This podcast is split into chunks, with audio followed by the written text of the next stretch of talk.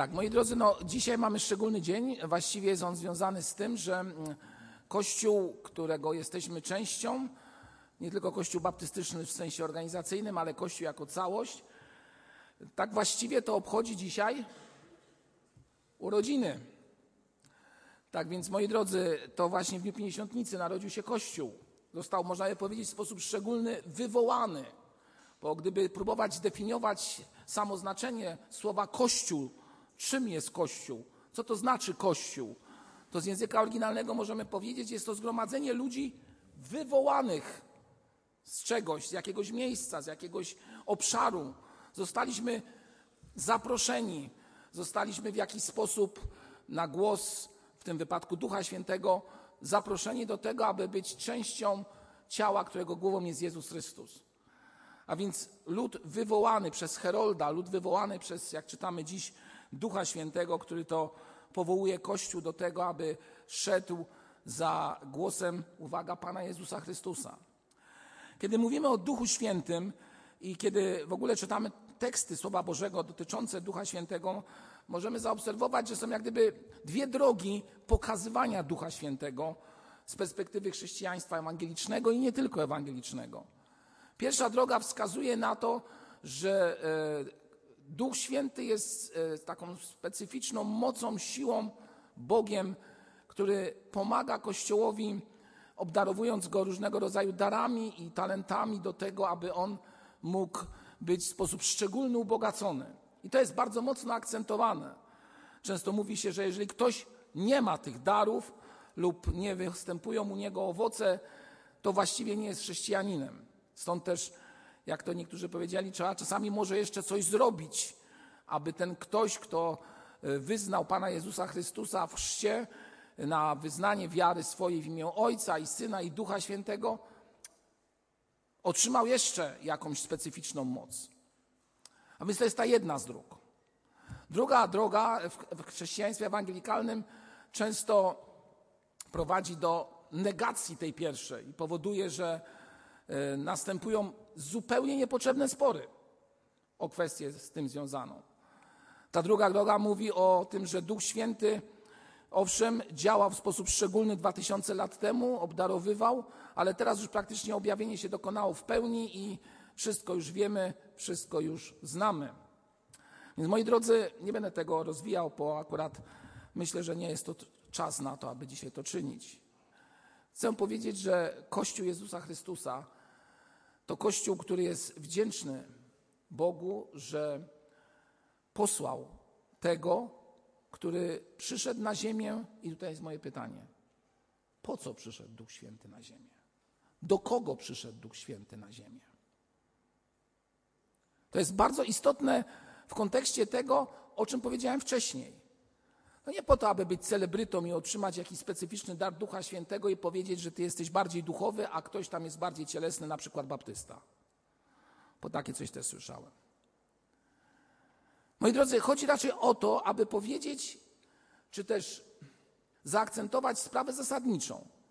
Duch Święty został dany Kościołowi w określonym czasie i do określonej sprawy, do określonego działania w życiu człowieka. Gdy spojrzymy na Pismo Święte, zauważymy jedną bardzo charakterystyczną sprawę. A mianowicie to Jezus Chrystus powiedział o roli Ducha Świętego Kościołowi, a właściwie nie tyle Kościołowi, a swoim apostołom. Po co ten Duch Święty przyjdzie? Do czego zostanie posłany i kiedy zostanie posłany? A więc gdy spojrzymy na Ewangelię Jana i zaczniemy ją czytać w rozdziałach 14, 15 i 16, a zachęcam was do tego, abyście sobie spokojnie te trzy rozdziały w domu przeczytali z Ewangelii Jana, począwszy od rozdziału 14 i skończywszy na 16, zobaczycie bardzo konkretną naukę Pana Jezusa Chrystusa dotyczącą kwestii związanej z tym, po co Duch Święty został dany Kościołowi. W jakim celu został zesłany? Dlaczego tak ważna jest rola Ducha Świętego po odejściu naszego Pana Jezusa Chrystusa do nieba, po wniebowstąpieniu, o którym wspominaliśmy tydzień temu? Pismo Święte mówi następujące słowa. Ja, to chodzi o Jezusa Chrystusa, prosić będę Ojca i da wam innego pocieszyciela, aby był z wami na wieki. Ducha prawdy, którego świat przyjąć nie może, bo go nie widzi i nie zna. Wy go znacie, bo przebywa wśród was i uwaga, w was będzie. Duch Święty w nas będzie. Dalej mówi Jezus, nie zostawię was sierotami, przyjdę do was. Przyjdę do was. I w tym samym 14 rozdziale spotykamy kolejne słowa Jezusa Chrystusa, które brzmią tak. Lecz Pocieszyciel, Duch Święty, wiersz 26, którego Ojciec pośle w imieniu moim, i tu już jest konkret, dlaczego Duch Święty został posłany, a mianowicie Jezus mówi, on nauczy was wszystkiego i przypomni wam wszystko, co wam powiedziałem. Spójrzmy, co powiedział Jezus Chrystus o Duchu Świętym, jaka jest jego rola i w jakim imieniu przyszedł. A więc przychodzi w imieniu Pana Jezusa Chrystusa. Pamiętajmy o tym. Przychodzi w imieniu Pana Jezusa Chrystusa. Przychodzi po to, aby nauczyć nas wszystkiego, przypomnieć nam wszystko. Ale co ma nam przypomnieć?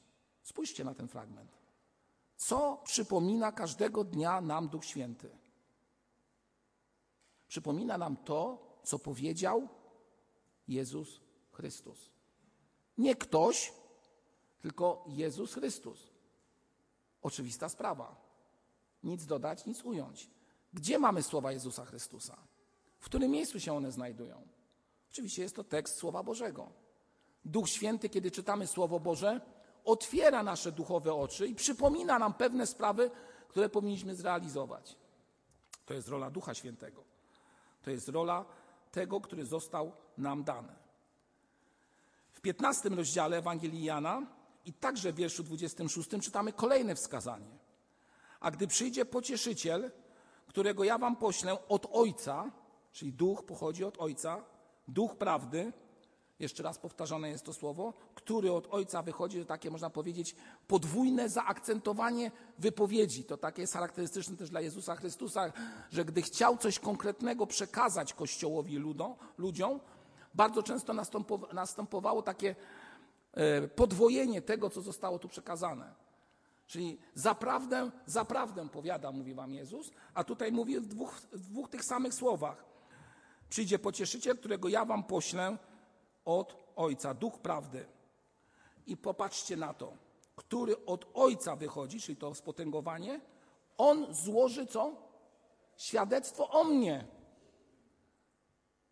Duch Święty składa świadectwo o Jezusie Chrystusie i kieruje człowieka do naszego Pana Jezusa Chrystusa. Bo to nie kto inny, tylko właśnie Duch Święty wskazuje na Chrystusa i to jest jego główny cel. Po to został zesłany, aby to uczynić. W 16 zaś rozdziale, i do tego też dzisiaj wrócimy w naszym rozważaniu, spotykamy też bardzo istotne słowa mówiące o Duchu Świętym. 8 wiersz 16 rozdziału. A on, gdy przyjdzie, tak tylko zasygnalizuję dla was, dla tych, którzy czytacie, że dobrze by było zwrócić uwagę, że on jest z dużej litery tutaj. A więc gdy przyjdzie, przekona świat o grzechu i o sprawiedliwości i sądzie. Czyli rola nauczająca Ducha Świętego. Przekonuje świat o 3 bardzo istotnych sprawach. O grzechu, o sprawiedliwości i o sądzie. I zwróćcie uwagę, że w tym samym rozdziale w wierszu 12 padają bardzo ciekawe słowa, które w kontekście tego, co czytamy, często pomijamy jako Kościół. Zwróćcie uwagę. Jezus mówi, mam wam jeszcze wiele do powiedzenia, ale teraz znieść nie możecie. Lecz gdy przyjdzie on, Duch prawdy, wprowadzi was we wszelką prawdę, bo nie sam od siebie mówić będzie, lecz cokolwiek usłyszy, mówić będzie, i to, co ma przyjść, wam oznajmi. Nie mówi od siebie, lecz to, co usłyszy. Ale zadajmy sobie pytanie. Dlaczego Jezus mówi o tej sprawie właśnie tutaj, w kontekście tego, co zostało powiedziane o Duchu Świętym, który przekonuje świat o grzechu, sprawiedliwości i sądzie, oraz o tym, że Duch cokolwiek usłyszy, będzie nam przekazywał. Jednak mówi Chrystus tak. Chciałbym wam jeszcze wiele powiedzieć, ale teraz tego znieść nie możecie. Te słowa zostały skierowane do apostołów. Apostołowie, kiedy usłyszeli te słowa, jeszcze nie byli świadkami wylania Ducha Świętego. Nie doświadczyli mocy Ducha Świętego. Nie doświadczyli siły Ducha Świętego, siły do przejścia przez trudne chwile w życiu człowieka, które są. Oraz nie doświadczyli jeszcze tego, że chrześcijaństwo, aczkolwiek w swojej idei jest bardzo takie wzniosłe, prawe, etyczne, to jednak chrześcijaństwo, a właściwie chrześcijanie będący w Kościele, czasami mogą mieć słabości, tak to określę. I czasami doprowadza to do tego, że wielu ludzi gorszy się i uważa, że czy w ogóle to chrześcijaństwo ma sens, jeżeli widzimy takie odstępstwo pośród tych, którzy nazywają się chrześcijanami. Liczne utwory literackie na ten temat mówiły. Mówi o Bogu, a zupełnie co innego jest za pazuchą. A więc, moi drodzy, myślę sobie, że gdy patrzę na ten fragment z 12 wiersza, który tutaj Jezus mówi, że jeszcze wszystkiego im nie powie, bo jeszcze tego znieść nie możecie, wskazuje na to, że owszem, pewne rzeczy są trudne do zniesienia na łonie Kościoła, gdy podchodzimy do tych problemów sami, o własnych siłach, o własnym rozumie i zdolnościach. I dopiero kiedy Duch Święty jest w nas i zmienia nasz sposób myślenia, pewne sprawy, myślę, że wiecie, do czego zmierzam, jest łatwiej przyjąć i łatwiej zrozumieć. I dodam, nie zgorszyć się. Dlaczego? Dlatego, że Duch Święty daje nam siłę, aby przez to przejść. Człowiek samotnie nie jest w stanie ogarnąć niektórych spraw, bo w myśl sprawiedliwości, która jest w nas ugruntowana czy też zakorzeniona, bardzo często ta sprawiedliwość prowadzi nas do tego, że wydajemy bardzo prosty osąd.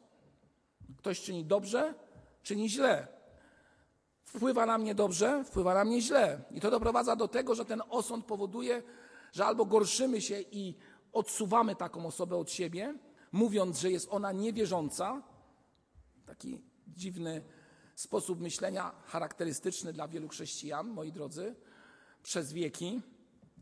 Łącznie z tym, że jeżeli ktoś nie był prawomyślny w myśl wiary, którą ktoś wyznawał, nawet, że tak powiem, mógł doświadczyć ognia, czy też jakichś innych tortur. A więc człowiek ma taką tendencję do tego, aby pewne sprawy upraszczać. A ta tendencja, która powoduje, że coś upraszczamy, charakteryzuje się tym, że idziemy po najmniejszej linii oporu. A więc jeżeli ktoś nam przeszkadza, to trzeba usunąć. Bo po co ma być wśród nas? Ale moi drodzy, to jest wbrew nauce kogo? Naszego Pana Jezusa Chrystusa. I tak sobie myślę, że ten Duch Święty, przepraszam, tak trochę trywializuję, ale właśnie nie, że Duch Święty, On, Duch Święty jest tym, który daje siłę człowiekowi w chrześcijaństwie do tego, aby człowiek, a więc ty i ja, abyśmy potrafili zmierzyć się z tym, co jest wokół nas. Zmierzyć się z rozlicznymi problemami, zmierzyć się z trudnościami, zmierzyć się z trudem patrzenia na drugą osobę, która nam na przykład nie pasuje, i być z tą osobą w Kościele. Być koło niej. Dlaczego? Dlatego, że jesteśmy połączeni przez tego, który jest pocieszycielem, przez moc Ducha Świętego, który jest swego rodzaju takim spoiwem Kościoła, spoiwem, które tworzy to ciało, którego głową jest Jezus Chrystus i pozwala nam być koło siebie. A więc ręka drugą rękę nie zniszczy. Czytając tekst z pierwszego listu Pawła do Koryntian 12 rozdziału, gdzie mówi się o ciele jako Kościele Jezusa Chrystusa. Tylko jeden drugiemu będzie pomagał, zapominając nawet o tym, co ten może nawet największej złości uczynił. Pewnych rzeczy apostołowie nie potrafili unieść. Dopiero kiedy Jezus poszedł na krzyż i na krzyżu Golgoty oddał samego siebie, uczynił tych ludzi, uwaga, przez moc Ducha Świętego, ludźmi dojrzałymi. Jeszcze raz powtórzę słowo, dojrzałymi do tego, aby przechodzić przez trudności, tak zwane trudności kościelne, trudności w chrześcijaństwie, zupełnie inaczej, nie po ludzku, tylko w myśl idei Ewangelii, którą pozostawił Jezus Chrystus. Moi drodzy, to jest bardzo ważne, to jest bardzo istotne w życiu każdego z nas. Kościół został wyposażony w to spoiwo przez moc Ducha Świętego do tego, aby iść zwycięsko przez różne trudności i nie poddawać się chwili, która często może zabić i zniszczyć. Zabić i zniszczyć. W Piśmie Świętym czytamy jednak też o tym, że Duch Święty jest tym, który obdarza Kościół konkretnymi darami Ducha Świętego. On obdarza Kościół, czy też inaczej wyposaża Kościół do tego, aby Kościół mógł służyć drugiemu. Służyć drugiemu i to jest tak jakby taka druga rola Ducha Świętego.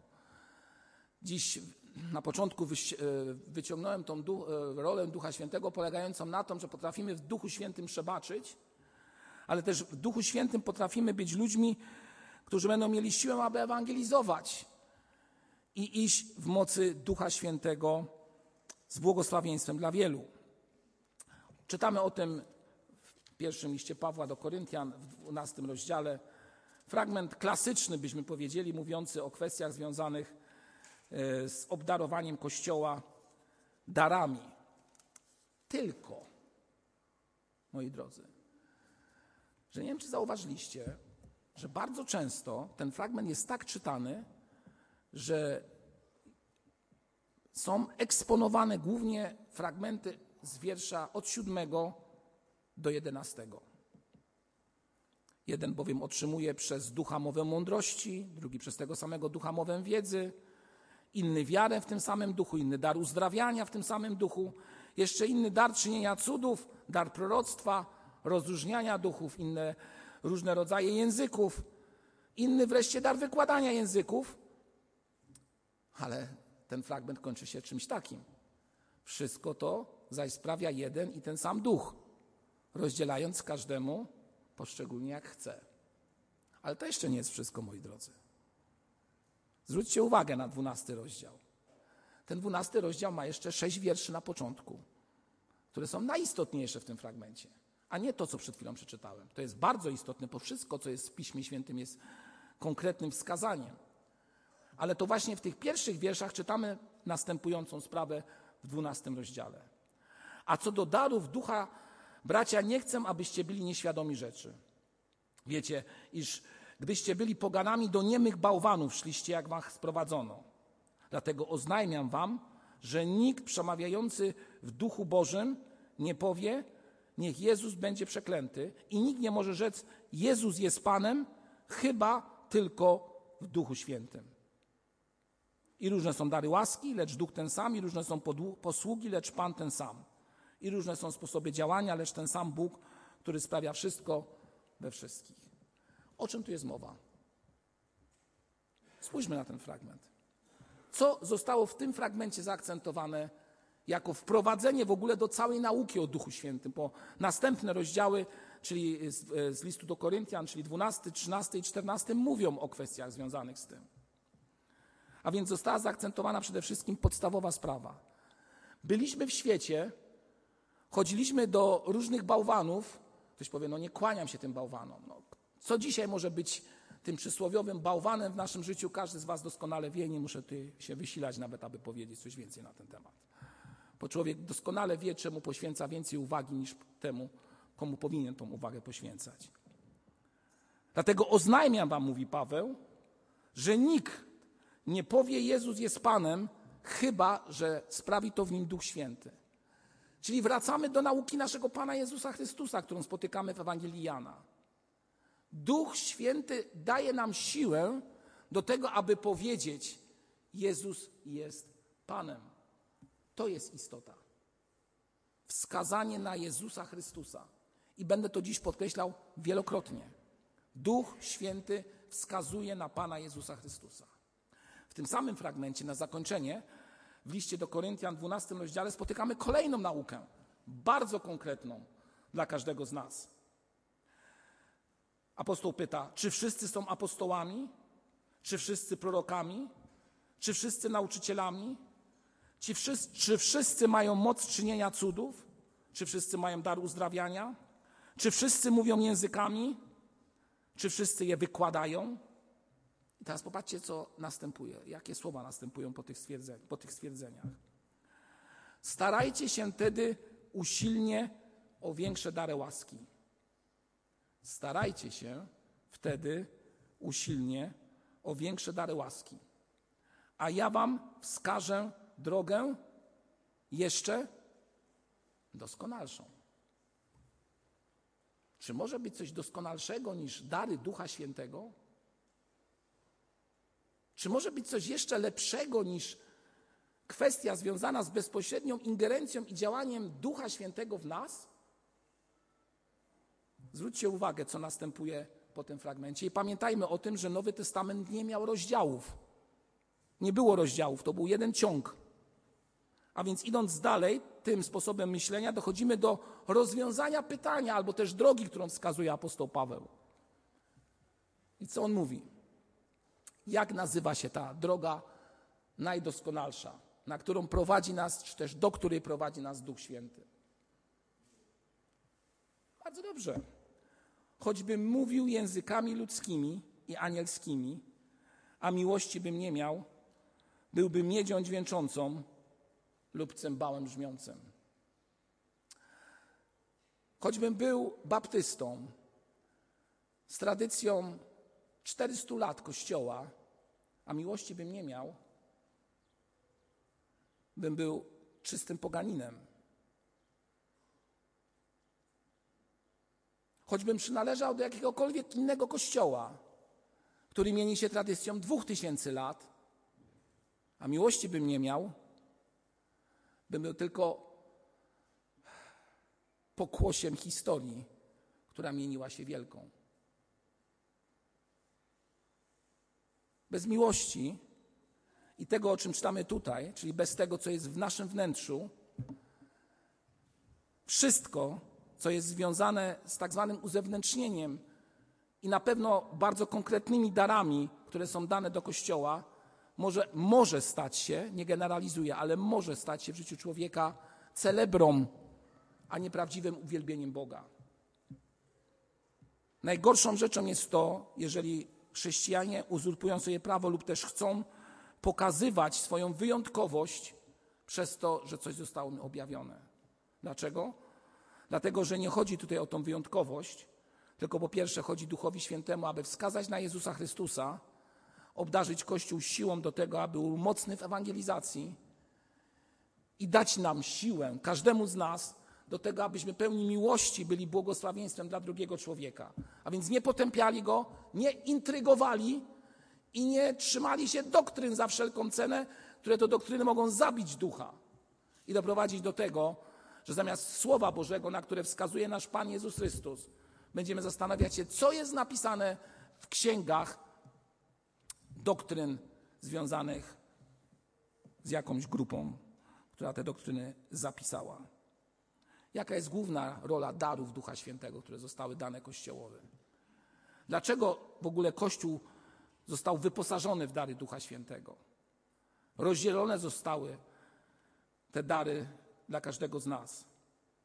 Myślę, że przede wszystkim po to, abyśmy w służbie ewangelizacji czy też misji wskazywali na dzieło Pana Jezusa Chrystusa. Po raz kolejny to powtarzam. Mam świadomość, dlaczego to robię. Duch wskazuje na Pana Jezusa Chrystusa. A więc powiem tak. Jeżeli ktoś ma dar uzdrawiania, chwała Panu. Jeżeli ktoś ma dar czynienia cudów, cudownie. Jeżeli ktoś mówi nowymi językami, niech się modli, aby zostały te języki wyłożone, a nie krzyczy bez wyłożenia w kościele. Chcesz w domu się modlić? Masz taką wolę i pragnienie? Pismo Święte mówi o tym, że może być to dar, który został ci dany. Masz inne możliwości? Mowę wiedzy, mądrości, wiarę w Duchu Świętym? Dlaczego nie? Wszystko to sprawia Duch Święty. Tylko pamiętaj o jednej podstawowej sprawie. Duch Święty wskazuje na Chrystusa, a jeżeli patrzysz na Chrystusa, to stojąc przed Nim, co powiedział apostoł Jan? Apostoł, ten, który był jednym z ostatnich proroków, tak trzeba powiedzieć. Nie jestem godzien zawiązać rzemyka u sandałów Jego. A my często obdarowani stajemy się jak celebryci. Przyjeżdża prorok i nagle robi się prorok, a nie Jezus Chrystus. No moi drodzy, no nie przesadzajmy, no. Nie róbmy z chrześcijaństwa farsy, która do niczego nie prowadzi. Jezus Chrystus, to jest istota i to jest idea główna, po co został zesłany Duch Święty, po co spaja Kościół, aby Kościół szedł przed tron Jezusa Chrystusa, szedł pod krzyż i prosił, aby On pod tym krzyżem uwolnił nas od grzechu. Kościół się musi otworzyć. I teraz chcę powiedzieć o dwóch otwarciach i tym zakończę jako trzeci punkt mojego rozważania. Pamiętacie tą historię, która została przywołana tutaj przez brata Jana? A mianowicie przed wylaniem Ducha Świętego, czytamy o tym w Dziejach Apostolskich w 2. rozdziale, apostołowie po wniebowstąpieniu udali się do izby na górę i często nazywanej wieczernikiem. I tam prawdopodobnie, już kiedyś o tym mówiłem tutaj w kazaniu, siedzieli wystraszeni, obawiając się, że może ich spotkać bardzo srogi los. A więc pozamykali się w tym wieczerniku. No właśnie, to jest charakterystyczne dla rodzaju ludzkiego, moi drodzy. O czym oni w tym wieczerniku rozmawiali? O Panu Jezusie Chrystusie? No może też. Ale o głównym im tematem co było? Trzeba przeprowadzić wybory. To jest istota. Trzeba wybrać następcę, bo Judasz zdradził. To jest charakterystyczne dla ludzi. Doczesność to nas tutaj trzyma, a wieczność to takie nie do końca określone, dookreślone. A więc debatowali, kogo wybrać, aby zajął miejsce w tej służbie i w posłudze, któremu sprzeniewierzył się Judasz, aby pójść na miejsce swoje. I dali im losy, a los padł na Macieja, no jeszcze losowali, i został dołączony do grona 11 apostołów. I jak gdyby w opozycji do tego wszystkiego, do tych pozamykanych i pozaryglowanych za jakimiś drzwiami apostołów, przychodzi wiew Ducha Świętego, gdy wszyscy są na jednym miejscu. I mówi, to nie jest już istotne, kto, co i jak. Istotne jest zupełnie coś innego. Macie zanieść ludziom w tym świecie coś, co zmieni ich życie. Już nie trzeba się kłócić, już nie trzeba się zamykać, już nie trzeba mówić, że mój Kościół to jedynie prawdziwie zbawczy Kościół, a wszystko reszta to sekty. Już nie trzeba mówić, że tylko ja mam rację. Trzeba powiedzieć, że racja jest po stronie Jezusa Chrystusa. Kto może te słowa wypowiedzieć? Ale uwaga, słów wiele można powiedzieć. Kto może powiedzieć słowa, że Jezus jest Panem w pełnej świadomości tego, co mówi? Odpowiedź jest prosta. Tylko i wyłącznie człowiek, który jest tym duchem wypełniony. Bo jeżeli nie masz tego, który wypełnia cię w twoim wnętrzu, a więc Duch Święty nie ma miejsca w twoim wnętrzu, to moi drodzy, nic, absolutnie nic nie będzie dla innych błogosławieństwem. Najważniejszym pytaniem Pięćdziesiątnicy nie jest to, uwaga, czy masz Ducha Świętego, lecz to, czy Duch Święty ma ciebie. Nie. Najważniejszym pytaniem Pięćdziesiątnicy, czyli dnia, który dzisiaj wspominamy, nie jest to, czy ktoś ma Ducha Świętego, czy też go nie ma, tylko czy Duch Święty ma ciebie. Czyli inaczej, czy jesteś Jego. Czy jesteś w stanie podporządkować się Mu i dać Mu możliwość działania w tobie. Bo jeżeli Duch Święty nie będzie działał w tobie i nie pozwolisz Mu na to, tylko się zaryglujesz, to jak możesz powiedzieć, że Jezus jest Panem? Czy Duch Święty działa w tobie? I drugie otwarcie, moi drodzy, to było tak zwane otwarcie na zewnątrz. Wyszli z zareglowanego pomieszczenia i zaczęli zwiastować tym, którzy byli w Jerozolimie, Partom, Medom i tak dalej, prawdę o Jezusie Chrystusie. Oczywiście ludzie drwili z tego i do dzisiaj drwią, bo jak jest coś ponadnaturalnego, to nie potrafią sobie tego w ogóle wyobrazić i najlepiej to zniszczyć. Ale drugie otwarcie, moi drodzy, o którym czytamy w Piśmie Świętym, jest zawarte też w Dziejach Apostolskich. A Dzieje Apostolskie w 10 rozdziale mówią nam o Piotrze i Korneliuszu, czyli o człowieku, który był bardzo blisko Jezusa Chrystusa, ale też był z narodu izraelskiego, żydowskiego, i ten, który był poganinem, tak trzeba o nim powiedzieć, a zarazem ciemiężycielem jako dowódca wojsk okupacyjnych rzymskich. I do niego zostaje posłany Piotr.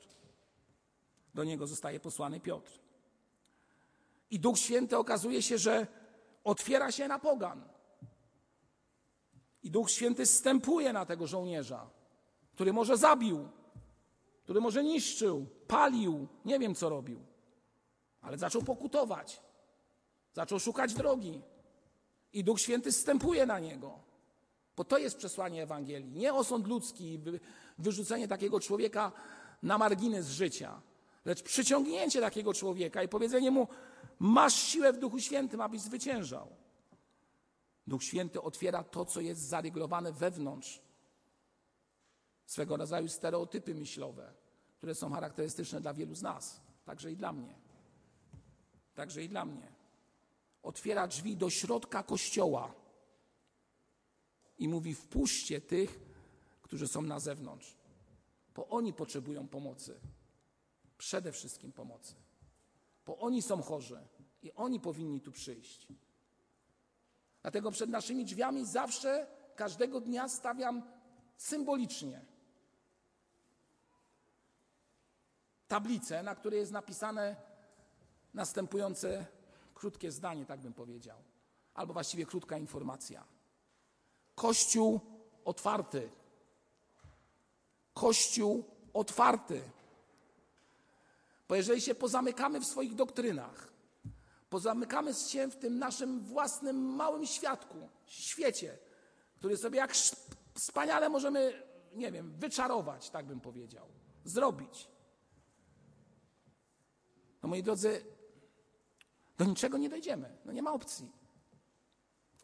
Czy w ogóle zdajecie sobie sprawę, co się stało, jak apostoł Piotr składał relacje w Jerozolimie o tym, co się dzieje wśród pogan? Wiecie, jakie oni pytanie mu zadali, Żydzi? Oni się nie cieszyli tym, że poganie przyjęli chrzest i że Duch Święty na nich stąpił. Tylko oni mu zadali pytanie: dlaczego ty poszedłeś do domu poganina? No bo tak działa człowiek. Człowiek działa schematycznie. A schemat polega na tym, że coś jest ułożone i ty, Piotrze, skało, poszedłeś do tego bezbożnika? Oni o tym mówili. Oni się nie cieszyli tym, że został ktoś ochrzczony, że został ktoś do kościoła przyciągnięty. Nie. Dlatego ta moc Ducha Świętego musiała zrobić porządek z tymi właśnie prawymi ludźmi w Jerozolimie. I co się stało? Nastało prześladowanie. A jak nastało prześladowanie, to ten kościół jerozolimski pozamykany musiał wyjść do Samarii i na krańce ziemi. Ale na początku tak nie było. Zajmowali się zupełnie czymś innym. Duch Święty otwiera drzwi do naszego wnętrza, naszego Kościoła. Mamy wyjść, ale też mamy włączyć i cieszyć się tymi, którzy są na zewnątrz. Cieszyć się. Ale tu muszę powiedzieć jeszcze jedną rzecz.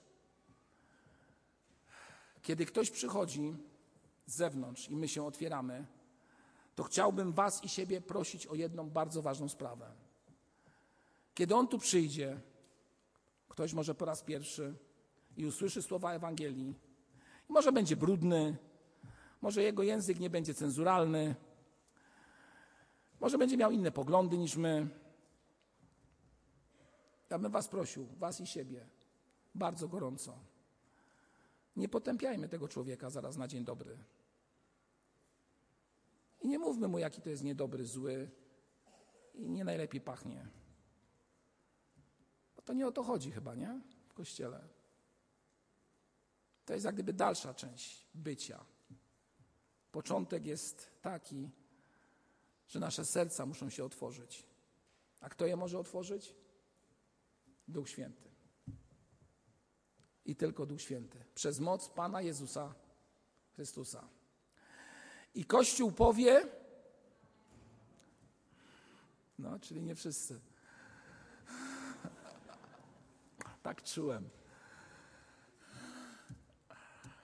A więc jeszcze raz zapytam, i Kościół powie? Amen. Troszeczkę lepiej. Powstańmy do modlitwy.